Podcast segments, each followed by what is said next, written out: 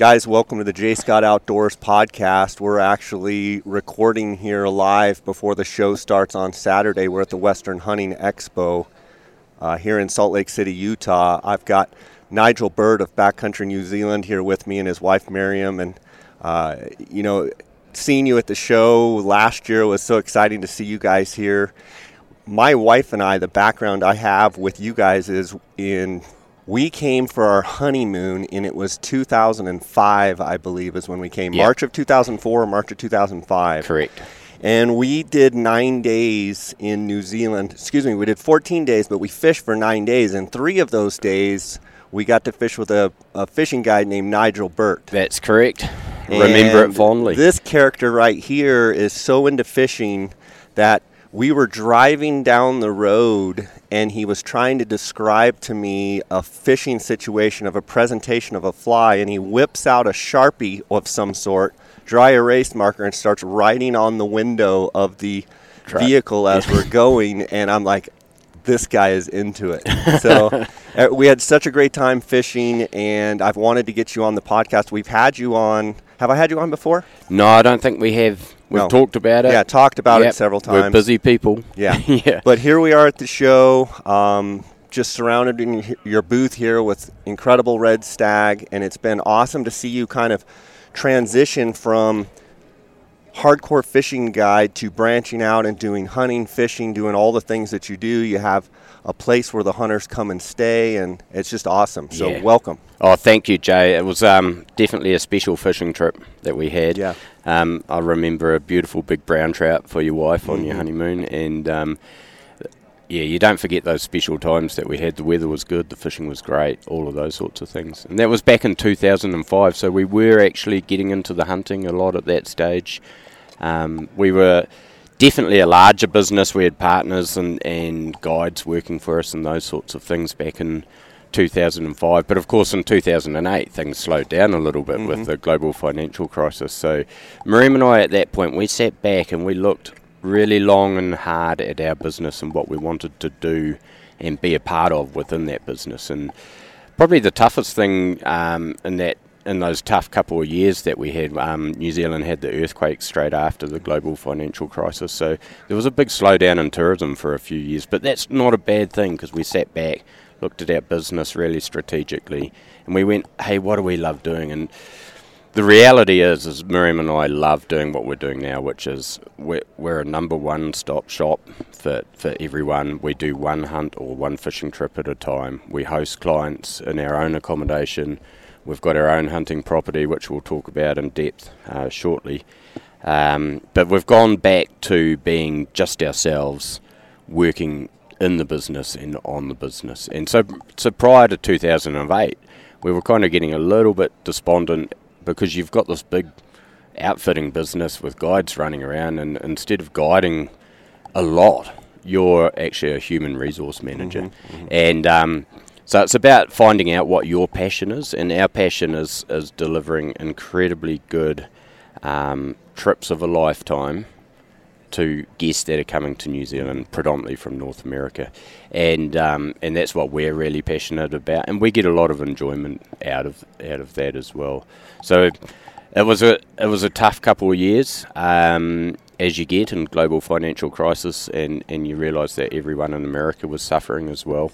And then we were followed up with those earthquakes in Christchurch, which um, slowed things down with airlines and flights and stuff like that a little bit. But overall, we've recovered really well. We enjoy what we're doing now.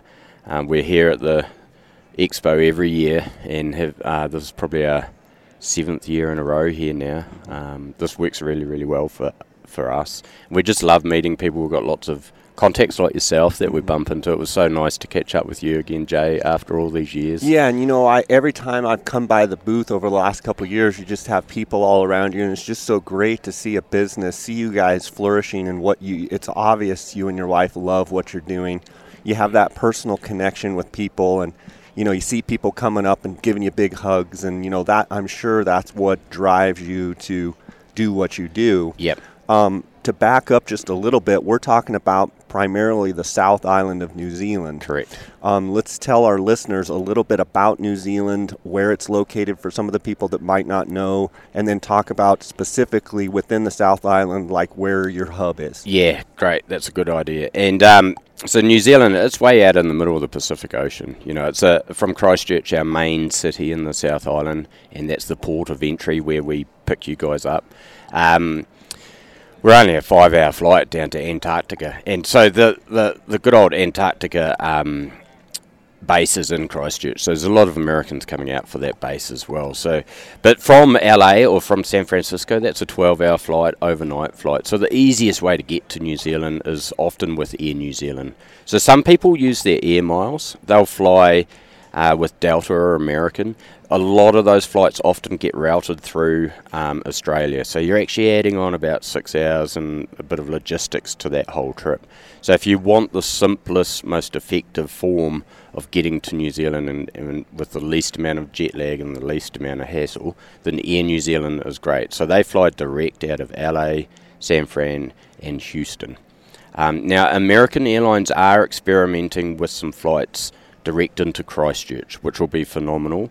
Um, the time period will work for the fly fishing season at the moment, so that'll crank up next summer, our summer, which is your winter, and then they're going to play around with some dates around that, and it may not flow too far into the hunting season, but we'll just keep listeners and people informed with that. New Zealand is a stunning uh, couple of large islands. Um, people were quite amazed at how large they are, which you would have been, Jay. Mm-hmm, absolutely. Yeah. Um, and yes, and the South Island has probably, there's, there's two-thirds of the population in North Island, one-third in the South Island. There's um, just over a million people in the South Island, and it's a pretty big island. And of that million, a bunch of them are in a couple of the big cities, yeah, right? Yeah, so there's four hundred thousand in Christchurch. Uh, Dunedin's a pretty large city as well. So, the you know, the great thing about the South Island is the landscapes are changing every hour of driving, where every two hours of driving it's just so diverse in landscapes, it's so pretty. And then um you you come on in and uh, you're just blown away by the lack of people, you know, and and likewise every time I'm in Salt Lake driving on the freeway I'm just sure. blown away by the number of people. Right. Yeah, yeah. So um we're very fortunate in that respect, and and luckily we're still in advanced enough country to have all the right facilities, so the accommodations, the meals, Uh, the transport. It's, you know, we don't have freeways, but we've got pretty good roads given that we've only got four and a half million people over a vast landmass. Yeah. That was one of the things that struck me was the roads are actually in really good shape. At yep. least they were when I was there. Yep. The other thing is the countryside and the pride of ownership with the New Zealand people. I always tell people you just you're driving around, you're in the country, and you know, you're, it's just beautiful, but you come to, you know, a few little houses here and there, farms and what have you, and there's not just stuff piled up like here in America. A lot of places you'll get in rural America and you'll just have jacked up trucks and, you know, trailers off the, you know, off the wheels and, you know, this whole thing. And it just seemed like New Zealand, you know, people's yards were trimmed, beautiful flowers. Like it, yep. there was a whole sense of pride of ownership that that we noticed. Yep. You know, coming from here, going there, where it seemed like people really had pride in everything that they do. Exactly. And it and it, it just flows. It's our culture, you know. We're friendly, happy people. Um, we've had our challenges because, you know, we we sit on an Alpine fault. We get earthquakes occasionally. Um, and we don't have a massive economy, so you just have to spread the money around a little bit. But everyone's got a lot of pride in New Zealand, how green it is, how we respect the land, and we're caretakers of that. So chucking trash out the window, that's just something that's not Doesn't seen. Doesn't happen. And yeah. and yeah, and frowned upon a lot. Let's talk a little bit about the seasons uh, before we kind of get into your operation. What the listeners need to know is it's kind of a reverse. Exactly. It's six months, so plus or minus six months. So uh, right now it's uh, winter here, and you guys are heading into spring hopefully soon. I'm sure you're all ready for that. And um, but for us, you know, we just came out of a, when we jumped on the plane to come over here, it was a, a really nice warm ninety-four degrees Fahrenheit, which is pretty warm for us.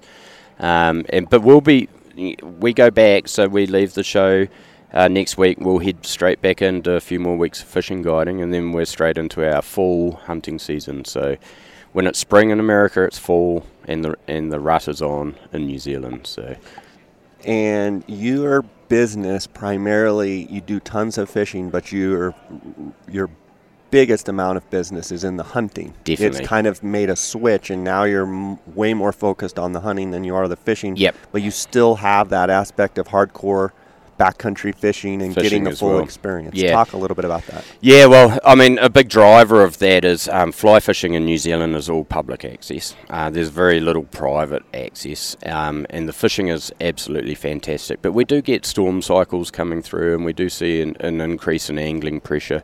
Um, so whilst the fishing is still really, really good and, and really exciting, um, the, the big driver for our business is, you know, we're really passionate about the hunting. We now own, um, as of last year, we now own one hundred percent of our three thousand acre um, hunting block, which is our predominant red stag block. Uh, we we don't have tar on there. We have the odd um, chamois, um, and we've got fallow deer and rams on there. So the tar, they have um, bec- there's a government policy or a tar management plan where the tar aren't allowed north of a big river system called the Rangitata. And so the tar, uh, an hour south of our base, and our red stag property is an hour north of our base. Um, but yeah, definitely because of the owning that property, and it, it's it's a part of our business we can control a lot better than um, just having to deal with the weather or other outside influences. Um, the fishing when it's on is fantastic. This year we've had a big mouse year, so a lot of your listeners won't understand, but uh, what. What our forests do is every five or seven years, the forest will dump a huge amount of seed on the ground over there, and you get this massive plague of mice and rats that eat all the seed. And um, they run out of food and they swim across rivers, and the trout eat them big time. I've seen photos of trout uh, that have been killed, and they've opened up the stomach contents, is thirteen mice and two rats. Jeez. Which is a huge amount of protein. Oh, yeah. And so that's... Yeah, we've got big genetic for our for our brown trout and rainbows, and we and we get large fish anyway. But on years like this, which come around, it's sort of every five years, that's when we're starting to regularly see ten, twelve, fourteen pound brown trout freely feeding in the rivers. So at that point in time, you can actually strip mice on the surface, or are you fishing them subsurface, and the fish just really keyed in on them? Yeah, you can strip mice on the surface, and at night it's phenomenal. You know, so um, you can get out there and do that at night. Uh, during the day, sometimes it, it can be tough as well. I'm not gonna, I'm not gonna cover anything up, you know, because they often get their fill of mice in the at night time no. under a full moon. No. So in the daytime, they can be sitting pretty doggo in a big pool, and you'll go, "That's a fourteen pound trout, but he's not moving a lot, you know, and he's not, he's full." He, he's full. Yeah. yeah, yeah, and and so you chuck a size sixteen mayfly up there and float that past him, he's not interested whatsoever. So you just have to be a little bit strategic in those mouse years and try some different techniques. So sometimes the mouse years, they can gorge themselves so much that it actually makes it where the fish are kind of tough to catch. They can be very tough to catch, and people latch on to the um, the mouse years as well. So you know there's an increase in angling pressure sure. because everyone knows it's a mouse year. Because they want to see the big explosion on the surface yeah. with a ten plus pound. Yeah, and they want trout. to see those big trout. Right. So uh, you have to have. New Zealand isn't a land of catching a lot of trout, as you guys would have experienced, but the, the quality of the trout is phenomenal, and the experience. So you have to go in there with an open mind and just say, I've just got to keep trying, I've got to be patient, I've got to keep trying. And over, over the, the the clients we have that come back year on year on year on year, they know they're going to have good years, mediocre years, and um, some pretty average years, and that's all driven by weather and yeah. trout patterns and yeah stuff. And, and and with that, also with those years, within that year of fishing, when those clients come back for you know a week or two weeks or whatever they're coming back for, three days, there's always going to be a good couple hours, yeah a good day, yep a bad day. I mean, it's just part of it. That's but part, the reward fishing, is it? A giant fish. Yep yeah and that's what most people come to New Zealand for. Americans come yep. because they, I mean, we don't have the ten to fifteen pound brown trout here. We do, but not like you can go there and actually catch a few. Sight fish, fish right. them in a river. You right. know? And, and if you're lucky, you'll turn up on the river on the right day, you'll bump into a big brown trout. And, and you know, the ten pound plus fish are hard to come by, but um, they're there, there's no doubt. Yeah. And you'll see photos of them this year. Um, and you'll, if you're lucky, you'll see that fish that Every, all the conditions will be right. There'll be a mayfly hatch going on. That fish will be up near the surface feeding on them. And that's when, you know, ten years of, of fly fishing all comes down to this moment. One it, cast. It, oh, it's phenomenal. It's so exciting. And if you get rewarded with netting and taking a photo yeah. of that fish, it's just a, it's a lifelong dream. Yeah. Yep. I know for me it was just unbelievable to go. And I keep telling people, well, I want to go, but I want to go back for like at least a month. Yeah. I want to go where I can, you know, maybe have one, two, three good days and, you know, experience and not feel like I'm rushed, just go experience. I, you know, I just had such a great time. Your hunting operation, would you say, is primarily f- centered around the red stag? The red stag's the big driver for people wanting to come to New Zealand. You know, brand New Zealand is, is brand red stag as well. You can get red stag elsewhere in the world, but New Zealand is very well known for the red stags. And we, we had those genetics um, gifted to New Zealand back in nineteen oh four and nineteen oh six. Uh, so the red stags came out of Europe. We had, we were lucky enough genetically to get a couple of bloodlines. So um, this is a really interesting point. So our English Um, bloodline of red stag came off the royal family and, and some of those estates um, within England. Their genetical traits were lots of points, but not very long antlers and, and not a lot of mass. But we also managed to get a um, Eastern European red stag bloodline, and the genetics there was a lot of mass and a lot of tine length. And because those two lots of genetical traits have um, been delivered to New Zealand way back then, and then we've got the perfect feeding conditions and, and environment for them. We don't have very harsh winters, for mm-hmm. example. Um, we were lucky enough to get some of the best genetics in the world really early on in the piece, and now we've just got these incredible stags that are throwing all sorts of stuff. And you, you sit here and you look at all these stags, they're individually so different. Oh, absolutely. Yeah. I, I think that's the difference between our, you know, our Rocky Mountain elk and say a stag, in that you look at a lot of this non-typical, you look at a lot of just the extra, just unbelievable point structure. Yep. When is the roar? The roar. And, you know, yep. I know people ask me when the elk rut, and it's kind of a little hard to pin down exactly, but just historically, you know, what is kind of the major time frame? And then even more specifically, is within that, is there kind of a two, three, four week period where it's like, this is the really good time? Exactly. The four week period, the, the peak of the rut, we call it the roar. Um, and, and that's because they roar. They roar yeah. like a lion. Um, the peak of that period is definitely uh, the last two weeks of March and the first two weeks of April. So building rut is, um, like we'll go home, we'll start hearing some, some stags starting to moan and groan and, and rut around us um, early March. And then, uh, yeah, you'll peak mid-March, and that'll slow down pretty noticeably by the middle of April. We do get a second cycle, whether the hind cycle again, the, the ones that haven't got pregnant in the first part of the rut, and the stags do fire up again. So you'll hear...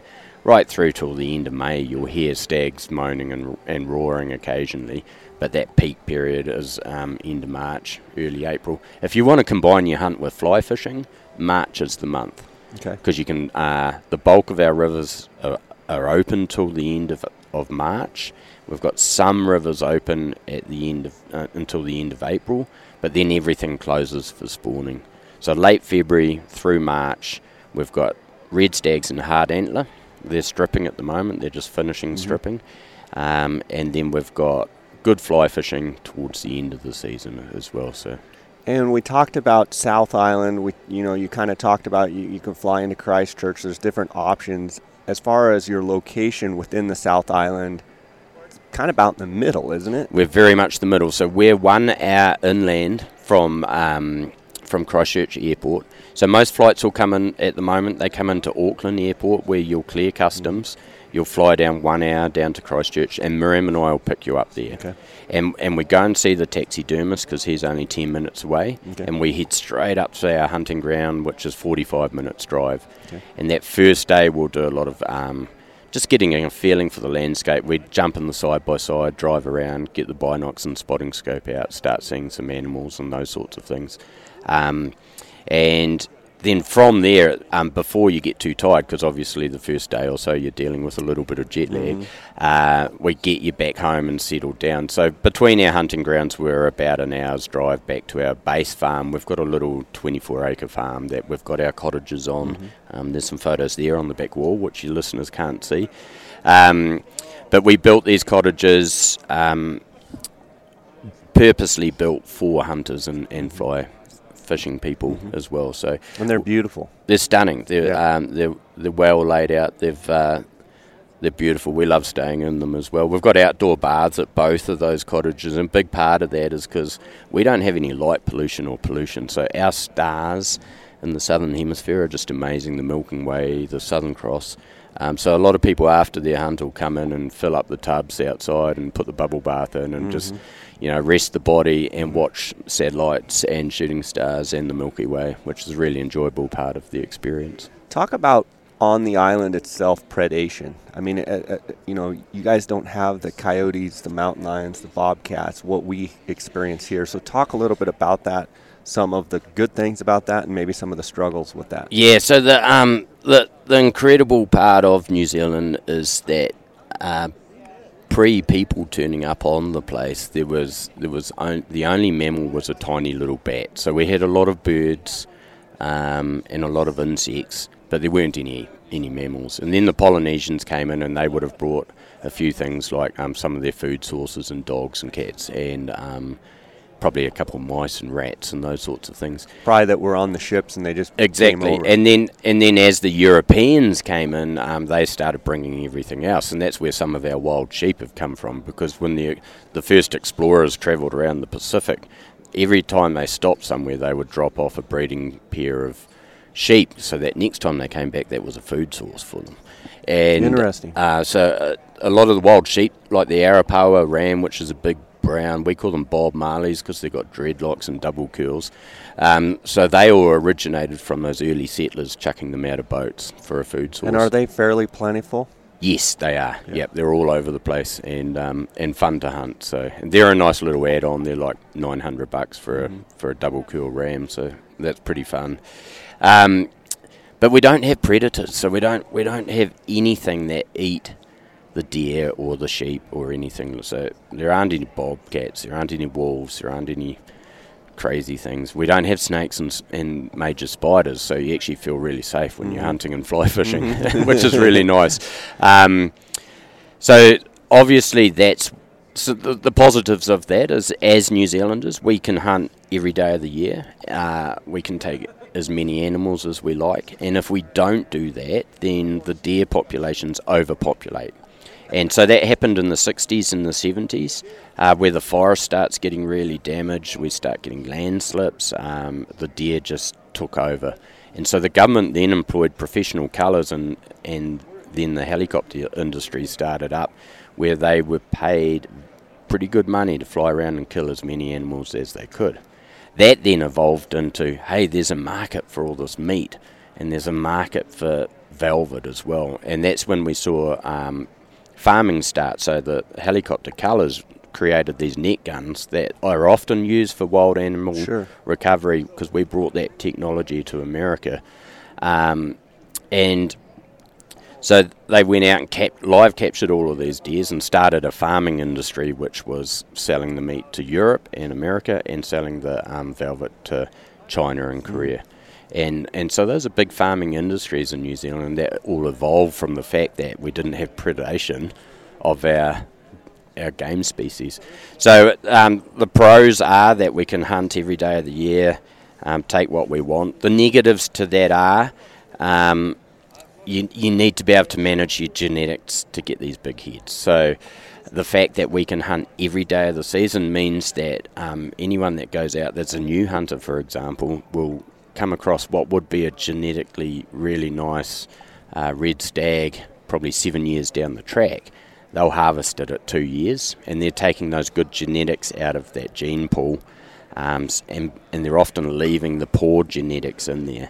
So in public lands, whilst you can still get um, very nice big red stags on occasion, you um, often see a lot lower quality red stags for that very reason, that we're hunting them all the time and we're we're taking out the good genetics. On private properties, which are the bulk of the outfitters that operate in New Zealand, they'll have, uh, like us, we own our own three thousand acre private property. Others will have a lease or a right to access. Um, we're doing the reverse. We're actively, every season, we're culling out the poor gen- genetics and we're letting the good genetics breed up. And we're managing them. So we'll harvest trophies at seven, eight or nine years old. We won't be harvesting them at three years old. We'll let the three-year-olds come through. Talk a little bit about, from a government standpoint as well, I've heard that, you know, there have been times where they just, anything out on public ground, they just want them all dead. They want to kill them all, which then led a lot of the private property owners to fencing their properties and placing a value on those animals because exactly. They do have value. Yep. And there's a little bit of a misconception that, you know, why that happened. Yeah. From my perspective, it's protecting those animals because if they're just out on the public, they're going to get gunned down. Yeah, exactly. Talk about that. Yeah, so very much. And our, our property's high fence. And, and in all reality, if you're after a trophy stag in New Zealand, you want to be on a high fence managed property because we can control the genetics and we can let the stags grow old. Um, and... If we didn't have those high fences, our good genetics would be roaming out into the um, public estate. We we border onto public estate, um, and we would be losing those genetics. Um, the poorer genetics would come in, and hunters would come in. You know, poaching does occur in New Zealand. Um, people love to hunt. Uh, we don't have the strict rules that you have in America of going to jail if you poach. You know, so they kind of get away lightly with it, um, and. It's just really important if if you're going to deliver these quality stags and, and other species in their absolute prime that you manage those populations. Out out in the wild, um, there's there's great animals, there's good animals, um, there's a lot more hunting pressure. Um, like Miriam and I, we just run one hunt at a time, so so we focus really importantly on. It's the holiday of a lifetime for people, and we often sit there and put ourselves in their shoes and go, you know, Miriam and I met working in the ski industry, and if we were in in Canada heli skiing, that's a lifelong trip for us, and how would we like to be treated? Sure. Um, and so we, we replicate that with every one of our hunts. So um, I diverse, but anyway, we come back to the, the hunting on, on private properties. Um, we just run one hunt at a time. We know how many hunts we're running a year. We know how to manage our animals year to year to year. That's awesome. And are you hunting outside of the roar for stag as well? Yeah. Um, kind of a spot and stock style, or are you primarily focusing on the roar? We we will hunt red stag um, from late February right through until even June. So they, they don't drop, they don't cast their antlers until August. Um, June, July, we're starting to get into the depths of our winter, and the animals, um, they lose a lot of um, body condition after the rut, and then if we start getting early snows after the rut, then y- we can get some deaths. You can see them getting pretty lean. Occasionally we'll chuck out a bit of supplementary feed um, if we're concerned about their health, those sorts of things. Um, but we will hunt them r- Right through, we've we've definitely the the stag here at the f- front. That's a five hundred nine inch stag that was harvested in June. You know, Unreal. And it's a it's a great looking stag. Oh, really? um, so yeah, and w- what we've got is we've got the red stag rut, which is in late March and April, and then our other alpine species, so the the tar and the chamois, which are phenomenal hunts. They're a lot like the um, the Alaskan sheep hunts, mm-hmm. that sort of style mm-hmm. of of hunt. Um, So they're in the rut in May and June. So when we when we talk to people at the booth here, Miriam and I are sitting there going, okay, are we is, is your primary target a red stag in the rut and you want a tar as well? We can deliver that. Or is your primary target um, a big black-bodied uh, tar in the rut and you'd like a, a red stag? And that then uh, um, enables us to say, or you're better off to come in March and April, or you're better off to come in May and June. So we can deliver across the spectrum, Um, it, we just need to find out what people's priorities are. Sure. One of the things that I'm hearing that's pretty neat is you kind of transition from red stag into the, the tar and chamois, where you're getting the best of both worlds. It would almost be like, kind of like in, in the U S where you've got elk that are rutting, then all of a sudden it turns into mule deer that are rutting, and it would be like all of a sudden then the turkey you're gobbling. You know, yep. It's like a just boom, boom, boom. Yeah. From your perspective as a guide, as the outfitter, as a hunter, yep. It's got to be awesome to be able to kind of just go all in with this and then kind of transition to the next and keep you just fired up, and you get to see both animals oh, or, so or several of the animals yep. rutting and doing their thing. And just to even crank the excitement up a little bit more, right in the this first weekend of May is the opening of our duck season. Which, and is uh, it good? Oh, it's great. And it's a big part of New Zealand culture. Uh, most farmers will not be able to be seen for the whole weekend because they'll just go into their hides, or we call them mai-mais. And um, it's a very social occasion, and just everyone gets into it, which mm. is really fun. And we keep that. Um, we don't we don't do a lot of bird shooting, um, guiding. We just keep that for our own enjoyment. Mm. And um, and yeah, it's really fun. But exactly that, we've got the red stag rut flowing right into the start of the tar and chamois rut, and right at that time when the transition is happening, we've got opening of the duck season. That's awesome. So um, it's definitely the favourite time of the year, you know, like from late February when the trout fishing is really good, and then we're straight into a red stag rut, and then we're into duck shooting, and then we're into the um, the tar and the chamois rut, and then the, the ski season comes, you yeah. know. So New Zealand, we're just, we live in paradise. We're very, very lucky. Yeah. I heard you talk about taking one hunter at a time, mm-hmm. and so it's a very personalized approach. Um, do you get where you have, you know, maybe a small family or a husband and wife where they come and you just kind of focus on them and their group, Ex- and exactly. and it's really, it's a personal deal, like that's, from that's start to finish. Start to finish, like so. Miriam and I, we've we've really sat back and looked at our business, and we said that's where we get the most pleasure, and that's also where we can deliver the highest standard. So we're not a lodge where we've got multiple guides and we're managing all of that and those sorts of things. And then um, so we meet people here, or we we talk to them on the phone or over the internet, and and then you build that. You know, a lot of people here have been coming back and seeing us for three years in a row, and then they're putting down their deposit for a hunt two years sure. out. Um, so you're building that relationship, and then we see them uh, at the show here, and then they're coming out four weeks later, and we pick them up in Christchurch Airport. And you're just really getting excited, and and that's building. But then we take them home, and everything is very personalised, whether that is a single hunter. So um, this year, we uh, last season, we started the season with a single hunter that we'd been dealing with for three years um, through to probably the maximum we do now is we've had a family of eight. Um, the perfect sort of size is two hunting couples. Mm-hmm. I think that's where you get that real um, connection with everyone. There's not too much going mm-hmm. on. So w- w- whether it's a, we get a lot of couples, we get quite a few honeymoon type trips mm-hmm. um, and and a lot of um, two couples travelling together. So um, the husband and wives, either they, all four of them hunt or two of them are hunting. Mm-hmm. But we ensure that the non-hunters are having an incredible experience as well as the hunters. Sure. Which is really, and, and Miriam and I just keep it as personalised as we can possibly make it. We do all the guiding, we do all the food prep, we deliver all the meals. Yeah. Um, you'll see the meals on the T V and, and, Miriam, and in the brochure. That, that's really her specialty too. She's really good at all of that aspect of the business. Yeah, I'm not quite sure how she does it because she's a very good guide, and she comes out. So we're out there guiding together every day together. And then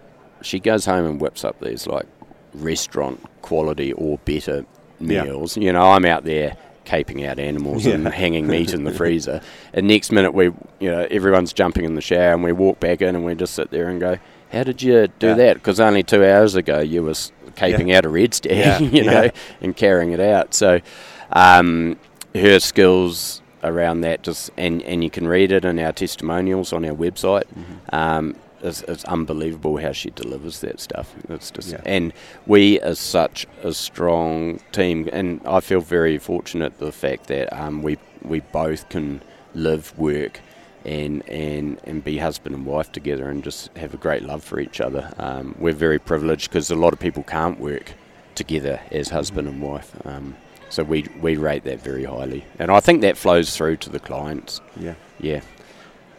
I want to give you a chance to make sure that you can tell the listeners where they can reach out to you, how they can connect with you. I want yep. to make sure you do that.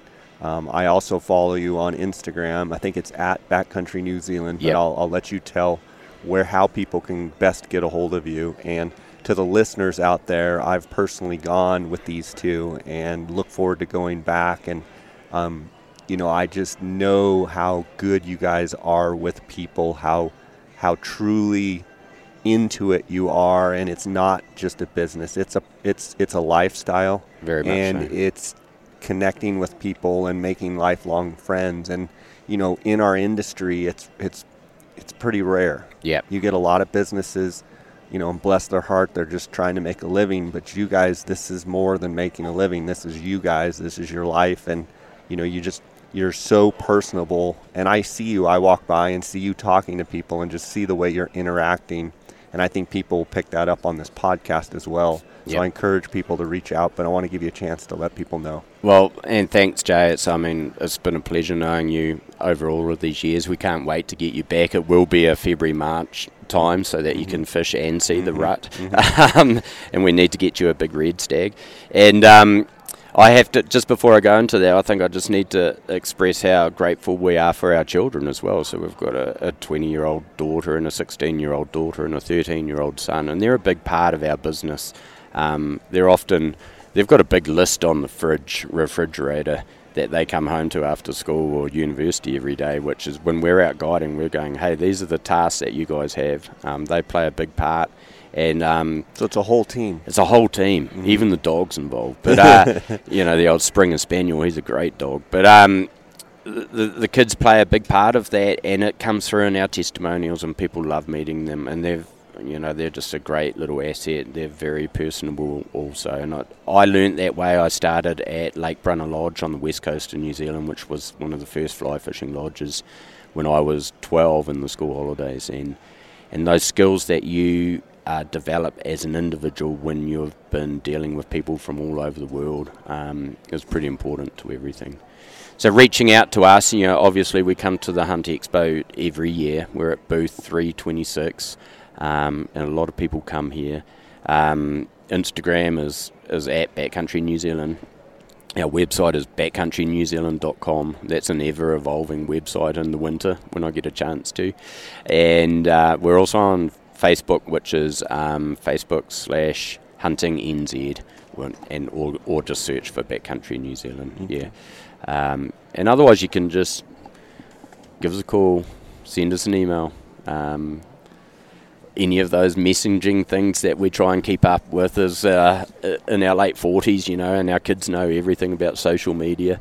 Yeah. Oh, Miriam's just saying she's not in her late forties, but perhaps that's just me. I'm the, the late forty type guy. Yeah. She definitely ages better than you do. She ages a lot better. She's laughing away here. She ages a lot better than I do, but uh, yeah, so it's it's been an absolute pleasure, Jay. Yeah. And um, it's so nice after all these years to actually sit down and do this and catch up properly. And for sure, we're, and both, we're both busy people, and we message occasionally and, yeah. and say hi occasionally. It's always great to see you two, and um, just excited to get this out to the listeners, and uh, look forward to seeing your success. You're going to leave here and, you know, head right into your seasons and such, so I'm excited for you guys. And yeah. I just really appreciate you taking the time before the show. The show's just about to kick off, and yep. it's already been a really busy show. Yeah, it's been Today's a great Saturday, show. It should be crazy. So. Yeah, today goes crazy. Yeah. yeah. Yeah, I won't be doing a lot of talking at nine o'clock tonight, I can tell you that. Hey, well, thanks so much, thanks, Jay. Buddy. Really right. appreciate it. God bless. Okay, All thank right. you.